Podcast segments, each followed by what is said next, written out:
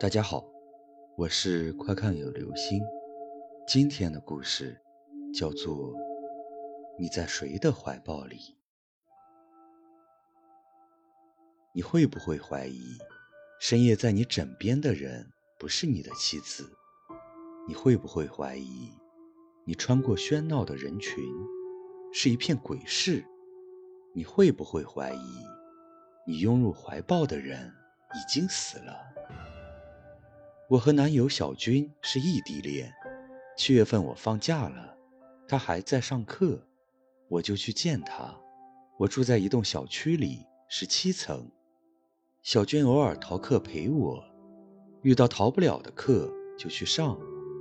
那天早上我觉得一个人无聊，就要求陪他去上课，可是他死活不让我去。他说他同学都很恐怖，怕吓到我。那晚他去上课，我在家看恐怖片，正好看到恐怖的桥段，我觉得很害怕，就爬上床，把自己全部严严实实的盖住。过了不知道多久，我听见开门的声音，我想是男朋友回来了，我扑进他怀里，身体还在哆嗦。突然，我冒出一个念头：怀里这个人。真的是我男朋友吗？我越想越害怕，我拼命想看他的脸，却不敢看。过了很久，我鼓起勇气看他的脸。正在这时，突然听到开门的声音。原来是一场梦。男朋友进来叫了我一声，我哭着扑进他的怀里。梦里那个念头又升了起来。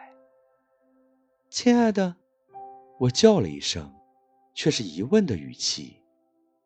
嗯，耳边响起他的回答：“怎么了，云儿？”云儿是他平时对我的称呼。听着他熟悉的声音和称呼，顿时心里平静了许多。我就这样在他怀里沉沉睡去。半夜，我感觉到他的手从我身下抽开。然后听到悉悉嗦嗦的声音，我把被子拉开一只脚，看到他慢慢走进卫生间。透过墙壁上的影子，我看到他拿起水果刀，不知在切什么，然后拿起东西在吃，咀嚼得津津有味儿。过一会儿，他回来了，我看见他满嘴的血，满脸都是碎肉。我突然尖叫起来：“怎么了，云儿？”我感觉到他强有力的手臂更用力地抱紧了我。原来又是一场梦。我擦着脸上被吓出的冷汗，颤抖地回答他：“没事儿，我做了个噩梦。”他轻轻用手拍打着我，在他的安慰下，我又睡了过去。第二天，我坚持要回家。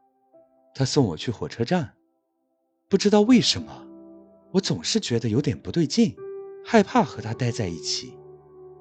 回到家之后，我打电话给他报平安，可是始终显示我拨打的电话是空号。您好，您拨打的号码是空号，请查证后再。迫不得已，只好打电话给他妈妈。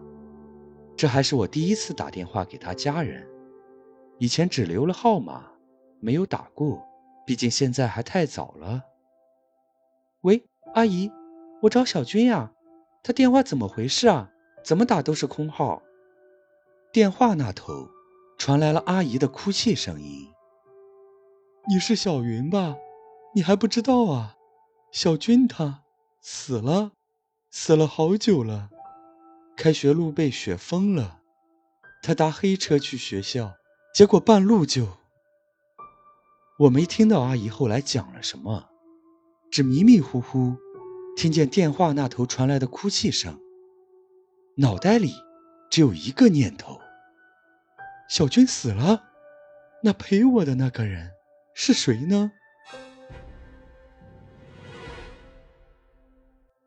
好了，这就是今天的故事。你在谁的怀抱里？